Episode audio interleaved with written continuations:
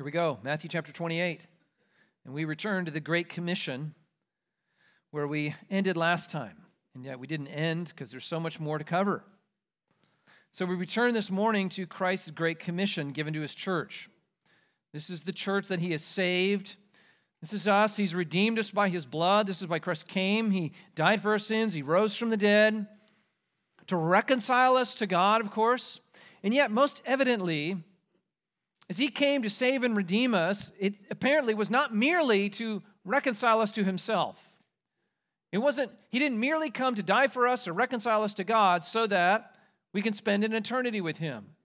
Of course, that's the glorious gift of being in Christ. But if that was all this was about, he could have taken us right to heaven when we came to him, right? But he's left us here. He's left us here and he's called us with a task and a mission. He's left us with a work to do. King Jesus, as we talked about last week, has given the church marching orders, and they are these go to all the nations and make disciples. King Jesus, he's commissioned us as his church to go to all the nations of the world, for they are his, and to make disciples, to compel them, to teach them, to baptize them, that they would be followers of Jesus Christ, our great King. So, this is our call, this is our mission. We're to make disciples. And last week we began in looking at God's desire for the nations in verse 16. If we're going to first understand and really reckon with what, it, what God's intentions are for the whole world, you, you have to understand his heart. And his heart is for the nations, to worship him all over the globe. And we saw that Jesus tipped his hand to show God's plans here God's intentions here are to always, with his kingdom, go global. This is not a private faith and kingdom, but it's an international one. And this was seen as he calls us to go to the nations, but he had us gather, represented here by the apostles. He revealed himself on this particular mountain in the north part of Israel in Galilee. Look at verse 16 of Matthew 28. Now, the 11 disciples went to Galilee to the mountain to which Jesus had directed them. Of course, Jesus could have directed them to Jerusalem. Later on, the church will be meeting in the temple. But he sends them north to Galilee before he ever gets to this to meet them in the very, very borders and reaches of the promised land. Why? Why did he want to make this commission from Galilee? Well, we considered it last time. Well, what do we know about Galilee? Galilee is the way out of town. This is the way out of the promised land. It's on the very northern reach of it. You're on the cusp of leaving the promised land at that point. And besides, we saw in Isaiah 9 that Galilee is called the Galilee of the nations. It, this is the international sign of God's kingdom. He's moving the center of his kingdom out of Jerusalem and really out of the promised land altogether. He's bringing out to the nations and he's tipping his hand to that, that he's going global with this mission in this kingdom as he launches it from Galilee, the Galilee of the nations. And why did God do it this way? Because he has always, we saw last time, had a heart for the nations. God wants, he desires the nations to be redeemed by his son and to worship him. This is his desire for them. But that task to make disciples globally, it's daunting in its scope, isn't it? In its great breadth. I mean, it's worldwide. That's not the only reason it's so daunting. It's also daunting because we start to look at our personal resources to try and accomplish this mission. And the more we look at ourselves, the harder this mission immediately becomes, right? In other words, how are we ever going to accomplish this? Because we are weak. And that's reflected even for us here by the disciples' own response to seeing the resurrected Jesus. Because what we see, what's so striking about it, is that they're seeing the resurrected Jesus face to face, but their response to it is mixed. It's cracked. It's faulty. Look at verse 17. And when they saw him, they worshiped him, but some doubted. So some had the right response. They bowed low, they, they got low before King Jesus, but others doubted. They hesitated. We talked about they were vacillating in their faith and commitment to Christ. But is this often not what we're like? Where we can be one moment so bold, and then the next moment we can be hesitant and worrying. Uh, our Christian life, isn't it so often marked by struggle and flip flopping from one side to the next? And that was true even about the disciples in this moment as they see the resurrected Jesus with their own physical eyes. They, but even then, they're not immune from this struggle. But where we ended this last time was to consider even though Jesus has insights and he sees how much they struggle, he sees how vacillating they are, he doesn't wait till they get it all together. He doesn't wait till their faith has been perfected. He doesn't wait until all of their questions are answered or all the struggles are over. Even seeing their weaknesses, he commands them still to go make disciples, engage in this task. Even despite your weaknesses, he calls us to this, which gloriously means we have to depend on him every step of the way, don't we? Well, then we looked at the directive, the actual command he gives, the directive from King Jesus. And the heart of it is that command make disciples. Now, as we look, though, as where this command is found in verses 18 to 20, as I brought, mentioned last time in passing, that there's so much goodness in this text. Uh, there's so much here. It's, you might say, pregnant with meaning and significance. I mean, you have statements about Jesus' authority. You have this call to go, to mobilize. You have all of the nations are involved here. We're also talking about baptism, the Trinity, Bible study, obedience. There's so much here. That's why we had to do another message, right? But even with that said, there's technically speaking only one command, and it's make disciples. Our charge is not to feed the hungry. Our mission as the church is not to dig wells, to create infrastructure overseas, to provide health care. That's not our mission. Our mission is to make followers of Jesus Christ, disciples. Now, of those things I just mentioned, feeding the hungry and digging wells and all of this kind of thing, they might serve us well to help make disciples, but they are only a means to get to that end to make followers of Christ. They are not our expressed task. The command is not do good to people. The charge is make disciples, and it's that straightforward. Okay, if it's that simple, Rick, then why did he say anything else? You said there was a lot here. Why does he need to just say, make disciples, peace out, you know what you need to do? He doesn't do that, thankfully. He gives us four, what we're going to study this morning, aids, four helps, four truths that surround this main command. Four helps for us that we might get at this of ourselves impossible task. Four truths to benefit us, to complement us, to put a spring in our step that we would go do this, make disciples. Four truths to strengthen us for making disciples. And the first truth that we find is this we need to understand the truth of the authority we have been commissioned with to make disciples. We got to see here the authority to make disciples, and it's Jesus' absolute authority. It's what's commanded us. So we see this in verse 18. Let's consider this. Where are we at? Of course, the disciples, they're, they're laid low, having been approached by the resurrected Christ. And as Jesus approaches them, again, despite how urgent and how clear this great commission is going to be, making disciples, that is, he doesn't start with that. He doesn't go right to the command. He has something else to tell us first. He's going to give some backdrop, some context, some foundation to this command. And it all has to do with his authority. Let's listen to this, verse 18.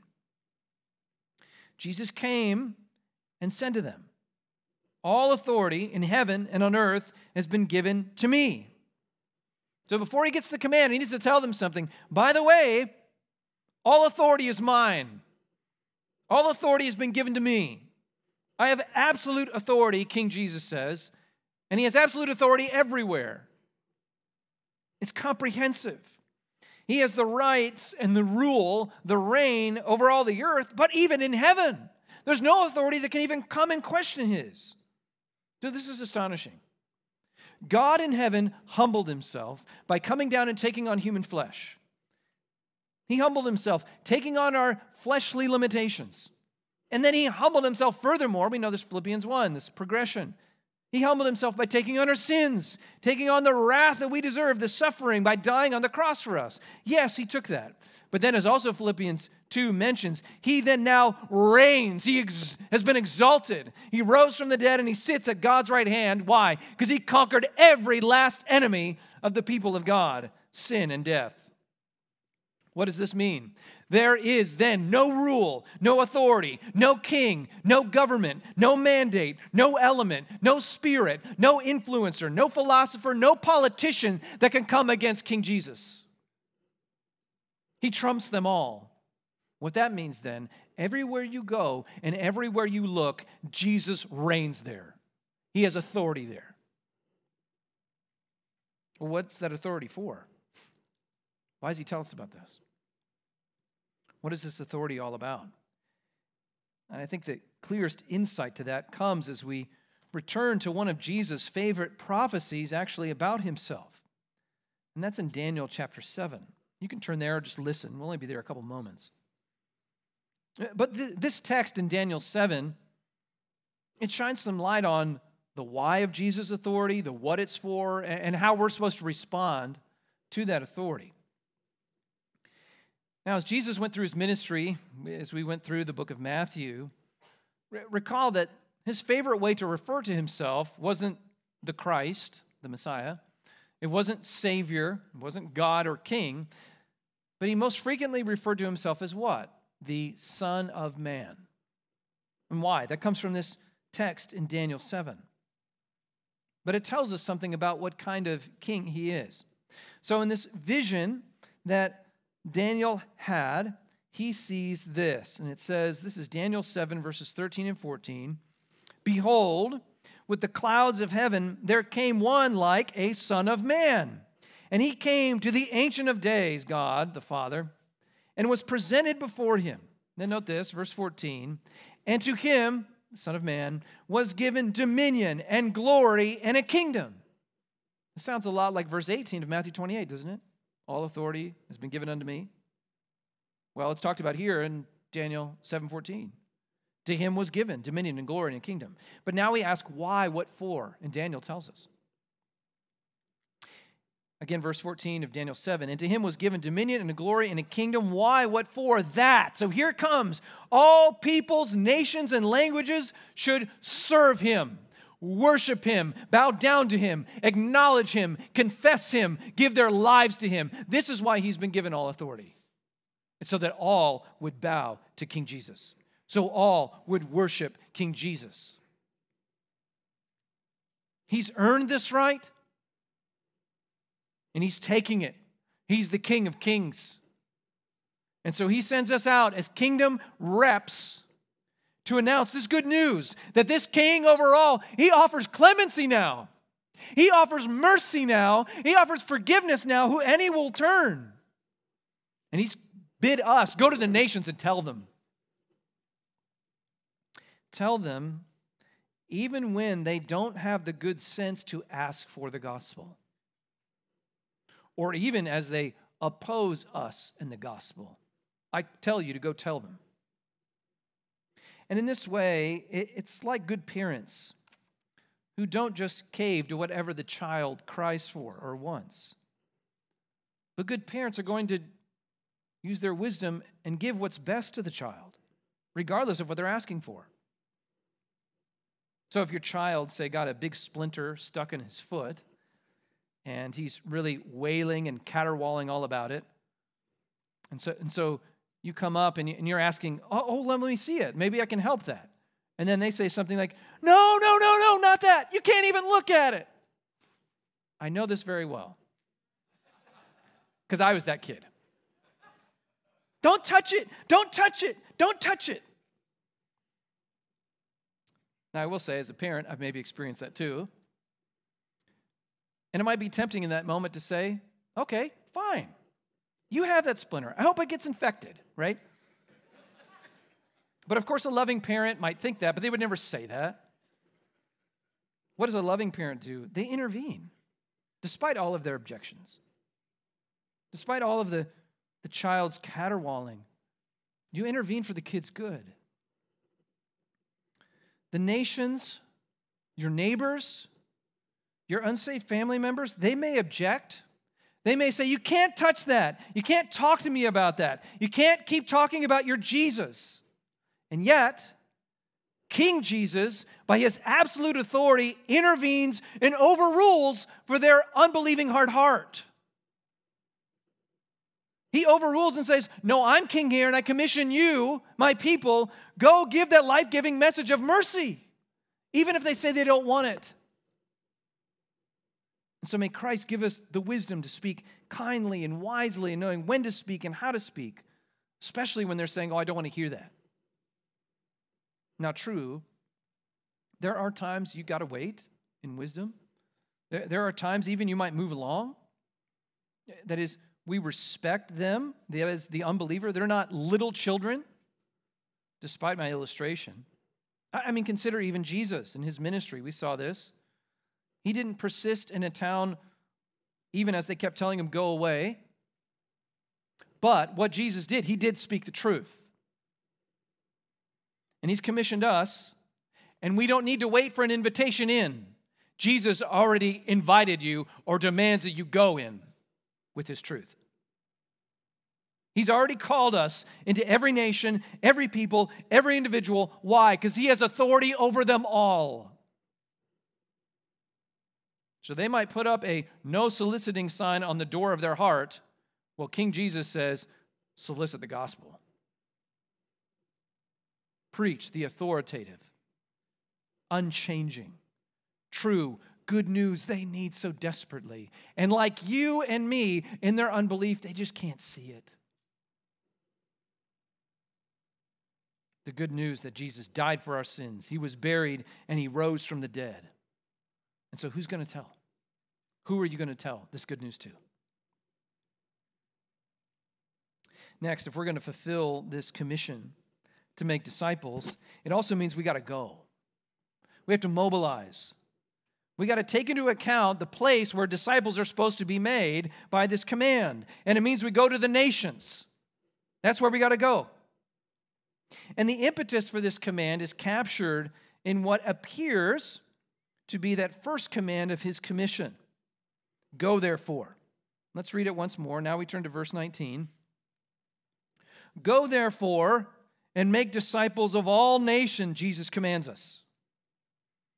Now, I made a big deal last week, and we already alluded to it this week, that the main or only real command in this whole commission is make disciples. But if you read your English Bible, you can actually count two commands here go, that's the first one, and then make disciples. So, Rick, why did you talk about then one command? Well, because technically, as Matthew wrote this down in Greek, there is only one command, and it's not go, but the command is make disciples.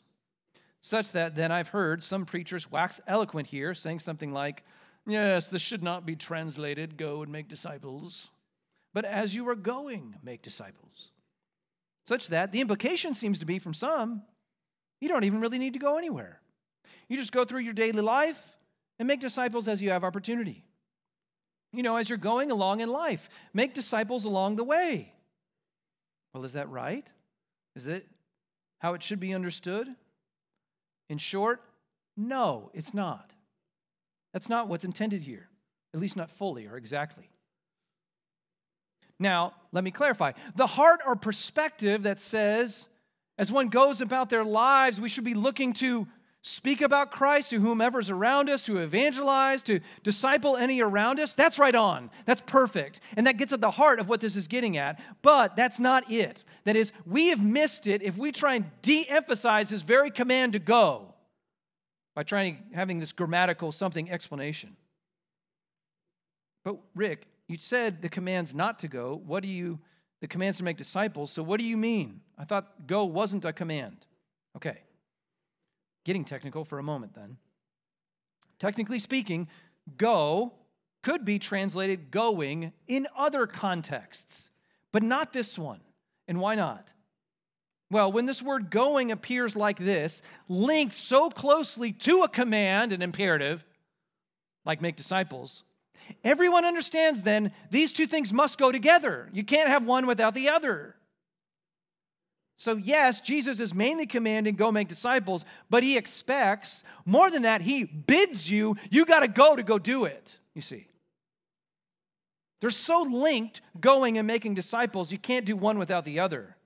Such that, what's the point? Your English translations you've been reading your whole life have gotten the sense perfectly right when it translates it in English as two commands, because that's what the Greek's getting at here. You got to go, therefore, and make disciples. That's how it's meant. You got to go so you can make disciples. And so, brothers and sisters, as comfortable as we might be in these cushy chairs and air conditioned walls, surrounded by old friends, Jesus commands us to go. We cannot fulfill this charge, we cannot obey this command if we all stay. We got to go. We have to move. We have to infiltrate the borders of other lands. We got to leave our homes. We got to leave what's familiar. We got to leave our comforts if we're going to go and be able to make disciples of all nations. You can't do that just sitting right here. So it's been helpfully said as we collectively, as a church, take on this command, going and making disciples, that there are two roles that we might play, and both are essential. And they are the role of goer and sender. So, will you be a goer or will you be a sender? But you got to be something if you're going to go and make disciples. But first, just that question Will you yourself go? Will you be a goer? Someone's got to go. Romans 10 14. How then will they call on him in whom they have not believed? And how are they to believe in him of whom they have never heard? And how are they to hear without someone preaching? And how are they to preach? He goes on, unless they've been sent. Well, you've been sent. He said, Go. If the nations will be saved, if they will praise and worship Jesus Christ, someone's got to go and tell them about it. And He's commanded us to go. So at this moment, then, and maybe over this Lord's Day, I want you to pause, I want you to reflect, I want you to pray and ask the Lord Jesus this question Why not I? Why shouldn't you go? Why can't I go tell them?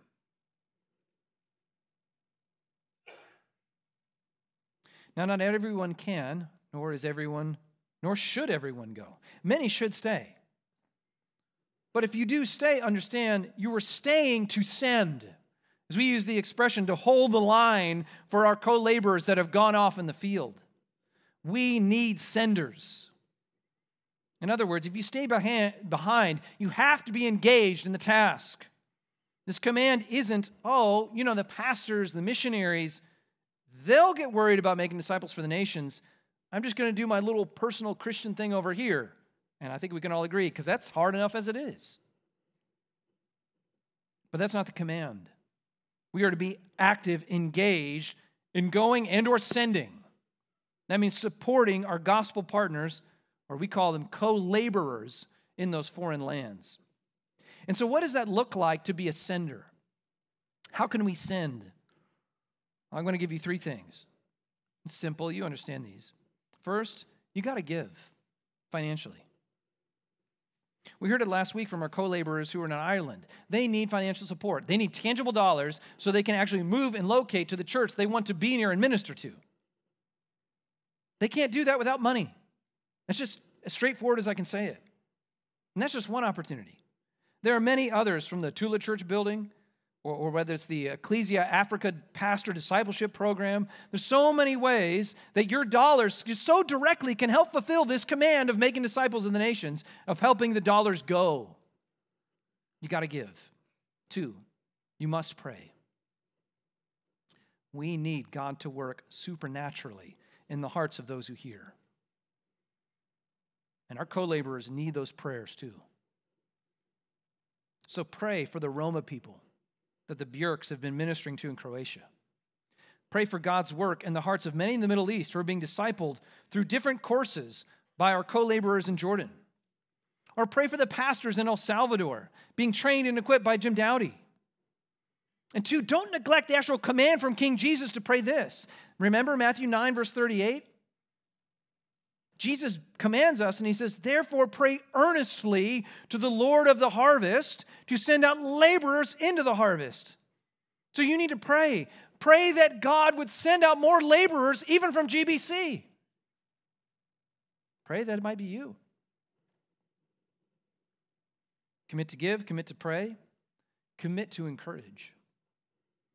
Encourage our missionaries in those foreign lands. And if you're thinking, well, I don't even know what to encourage them about, they're so much spiritually stronger than I am, and so forth. Well, think about this. Many of the reasons you might not be inclined to go are probably reasons they're so tempted to be discouraged on the field. The work's really hard over there.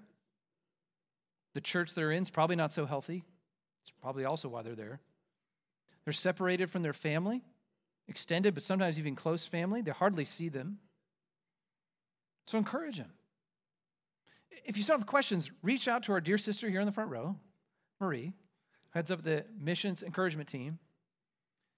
She helps us try and connect and hold the line for those missionaries. She will have scores of ideas on how that you might join that effort. But that's part of us being obedient and holding the line and sending. This is our command, church. It's not an option. It's not when we can get to it. That's why he left us here to go and make disciples. And to do it, we must be among the nations, and that means we got to go to them. So, will you? Will you go? Or how can you send and support? May God be gracious to us for the sake of Christ's name among the nations. He is too great a Savior to be praised only by us. Thus far, we've seen the authority to make disciples, and we've seen where we should be making them. We've got to go to all the nations. But now Jesus describes for us precisely how we make a disciple the way to make disciples. And making disciples comes in two steps or phases. And they can be identified as we keep reading, so let's listen. Matthew 28, verses 19 to 20. Go therefore and make disciples of all nations baptizing them in the name of the Father and of the Son and of the Holy Spirit, teaching them to observe all that I have commanded you. That's it. Did you catch it? Did you catch the two parts of disciple making there? It's these two participles or gerunds or language most of us all understand, the ing words here. Okay? The ing words. So, with that in mind, look at it again. Matthew 28, 19 to 20. Go therefore and make disciples of all nations, baptizing them, in the name of the Father and the Son and the Holy Spirit, and teaching them to observe all that I've commanded you. What are the two phases of disciple making? Baptizing and teaching. That's it. That's how you make a lifelong disciple. You dunk them and you teach them. And it's fitting to frame these as different steps because baptism is really that first step. It's what marks the beginning of your Christian faith. It's what marks you out publicly as a disciple of Jesus. As we survey the book of Acts, for example, in that first Christian sermon, we call it, where Peter's preaching for the temple stairs, we hear the gospel call to repent, and he says, Be baptized, every one of you, Acts 2.38. And then in response to that call, we read this, Acts 2:41. So those who have received his word were baptized. And there were added to that day about 3,000 souls. The thrust of this commission, if you've believed in Jesus to save you, then you got to be baptized in obedience to your Lord. He commands you. This is how you side with him. This is how you show faith with him. You get immersed in the water to align with his death, and you come out of the water to align with his resurrection, that you are a new creature. That he's done that by faith, and we show it by this act. Because it really is. It's our public declaration of faith in Jesus. Because you see, baptism in that way, it's a theological statement to the world. It's a doctrinal confession. Look at this, even the way Jesus bids us. You're to be baptized, and then he says this going on in verse 19, the latter half there. You're to be baptized in the name of the Father and of the Son and of the Holy Spirit. That's a confession, that's a theological affirmation. And notice first, it's not in the names, but in the singular name, the one name of God, the God who exists in three persons, as the Father, the Son, and the Holy Spirit. This confession scripts for us, probably in the clearest singular verse, the Trinity that God is one, but He exists in three persons. It's all there right in this baptism confession. So as you're being baptized, you're saying to the world, I believe in the Father, I believe in the Son, I believe in the Holy Spirit, the one God, the Lord Jesus, who saved me from my sins and death and has died for me and has rose for me. He's coming back for me. That's the glorious confession in our baptism. And so then you got to turn and just ask Have you been obedient in baptism? Since you have professed faith, have you exampled that by being baptized? That's what Christ calls you to. Or have you thought, you know, baptism, it's kind of optional? No. I happily confess no one ever will be saved by baptism. But that doesn't mean it's negotiable either. King Jesus commands you to be baptized. Are you going to do it? If you need to, if you have not, or if you have questions, talk to me after service. Talk to any one of the elders. We'd love to clarify this for you. Now, baptism starts the Christian life, but the next aspect, teaching, governs the whole rest of it until we get to glory. You see then that discipleship is for the long haul. You get baptized once, but then you're teaching and training that you might obey Jesus your entire life. But note that this aspect, teaching, is an essential aspect of the Great Commission. It's essential to our mission's task. We have not fulfilled the Great Commission even when someone professes faith in Jesus. You've not fulfilled the Great Commission if someone makes a decision for Christ. You've not fulfilled the Great Commission if someone comes forward in baptism. No, that's only part of the task, you see. It's essential, essential to disciple, to train up these recent converts that they might obey Jesus, follow Jesus, live like Jesus. Without that, whatever you're doing in mission, you're not targeting this command that Jesus has actually commanded us to do to make disciples. That's why in missions, in our own church, we've strategically targeted the training of indigenous pastors, pastors that already know the language, they already know the culture because they're from that culture, and they're already pastoring. But so many of them have little idea, if any, of how to study the scripture, to understand the scripture, to understand good theology, and how to then shepherd their people in the scriptures and toward Christ. See, and we're thankful for this, particularly the last generation of missionaries. They blazed trails all over the world, say, especially in South America and Africa, as one example. But they often preached and left. And they left all of these baby Christians or near Christians to fend for themselves, including who would then be elected to be their new pastors. See, many of these places, like South America and Africa, is just as one example, the issue is not that they don't have pastors. They have people they've elected to be their pastors. It's just their pastors have never been taught God's word themselves. They've never been discipled. They've never been led biblically or been able to then shepherd faithfully. And so, what we can do in some of these opportunities, we're targeting training those biblically hungry pastors who are already in place, like, for example, in Kenya and Mexico City and in the Middle East. Because then you see your investment or our missions investment just so greatly multiplies. It's not just sending one, you're sending one to train many others who are already training and discipling. Well, let's get them discipling and training by the Word of God and the gospel of Christ. That's essential to the Great Commission task, the way we make disciples. But finally, then, we need to understand the assurance that we can have to make disciples. And the assurance we have is this is that Jesus promises and says, I'm with you. This is the assurance we need to make disciples of all nations. the reassurance that Christ is with us every step of the way. And we need such reassurances because, as we've noted, this task seems so impossible. It's so comprehensive, isn't it? Did you catch all of the alls in this passage we've looked at? It began there in verse 18 as Jesus notes that he has all authority given to him. And then we're to make disciples of all the nations, and we are to teach them to obey all that Christ has commanded us. It's huge in scope, isn't it? In breadth, and also in the very detail. It's comprehensive, it's exhaustive.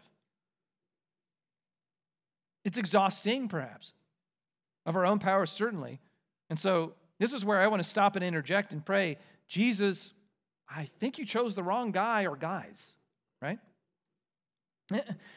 Jesus, I think you can handle this pretty well on your own.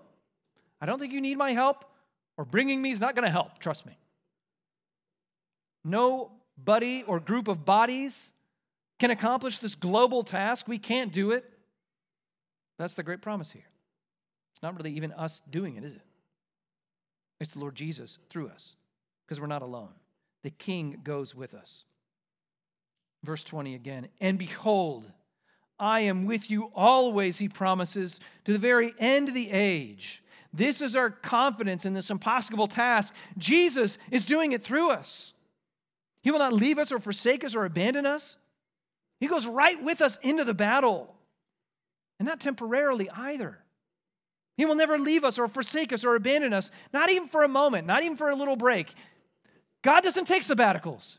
Praise God. He promises rather to be with us always to the end of the age. Really, to be with us all the days, literally. The idea is like, I will be with you all the days. And the idea is then every moment of every day until the very end of days, I will be with you. In other words, his presence with us is not intermittent, it's not disengaged or detached, it's constant. You know the difference between the two. One saying, I will be with you, and then another where you're really engaged and with somebody. Maybe you know the difference as you reassure your child that you're not going to leave them home alone. You're going to stay there for the afternoon while mommy goes off and runs all kinds of errands, right? And you're going to be there, and you can be there in the house with the child, but maybe you're on your computer, you're on your phone, maybe you're working, doing some chores, or maybe you're just dilly dallying, wasting time. And your child's up in their room playing with their Legos. As far as you know, you haven't seen him for an hour. That's one way you can be with your child. Or you can go upstairs and you can get on the floor engaging your child and play Legos with them, right? Spending time with them. Well, in the way that He's with us, it's much more like the latter. He's right with you every step of the way to engage, to help, to protect, to look after you, to comfort you every step of every day. And He won't leave ever. He won't leave because He changed His mind, because He got distracted and had another errand to go run out and do. He's not going to leave because he found a more faithful Christian to encourage. He won't leave because he's so disgusted with your failures. He's not going to fall asleep on the job. He's not going to become distracted with other things, being dis- absorbed by his phone. And finally, this king who's with us and promises to be with us, he will never die and expire. Maybe like your grandparents have, or even your parents. He already beat that one. All of this world may leave us, but Christ and his presence never will. That's the one constant. Behold, he promises. Take note of this. I am with you always, all the days, to the end of days, all the time. And this is the truth. The great truth of Matthew's gospel that carries us from the beginning of that gospel all the way to the end to the very moment of today God is with us. You thought about that? Do you remember where the gospel began? So many chapters ago. began with that virgin miraculously gave birth to a son that they were going to call, on the one hand, Jesus, because he would be the Savior. He would save his people from their sins, but he also, by the prophecy in Isaiah, he will be called Emmanuel, which means God with us. because he came down from heaven, came to earth, took on our flesh to save and redeem. But then he doesn't just leave. By his spirit, he stays with us every step of the way, and he charges us then with this audacious mission. How are we going to do this? I'm with you every step of the way to encourage, embolden us to be faithful, to make disciples. I could find no greater word than that of the late, great Bishop J.C. Ryle to articulate this thought. He writes Let all true Christians lay hold on these words and keep them in mind. Christ is with us always. He's with us wherever we go. He came to be Emmanuel, God with us, when he first came into the world. He declares that he is ever Emmanuel with us when he comes to the end of his earthly ministry and is about to leave the world. He's with us daily to pardon and forgive, with us daily to sanctify and strengthen, with us daily to defend and keep, with us daily to lead and to guide, with us in sorrow, and with us in joy, and with us in sickness, and with us in health, and with us in life, and with us in death, and with us in time, and with us in eternity. In view of this task, then, and this charge we've been given, and in view of our hesitancy and our fears, brothers and sisters, in view of all of your weaknesses, he rightly then urges us and says, Let us go on believing. Do not be afraid. It is everything to be a real Christian. None have such a king, none have such a priest, none have such a constant companion and such an unfailing friend as true servants of the risen Christ. What a great and glorious King we serve. That's what we've seen in Matthew's gospel. And now he's with us. Let's go and make disciples. Let's pray to him for help. Let's pray.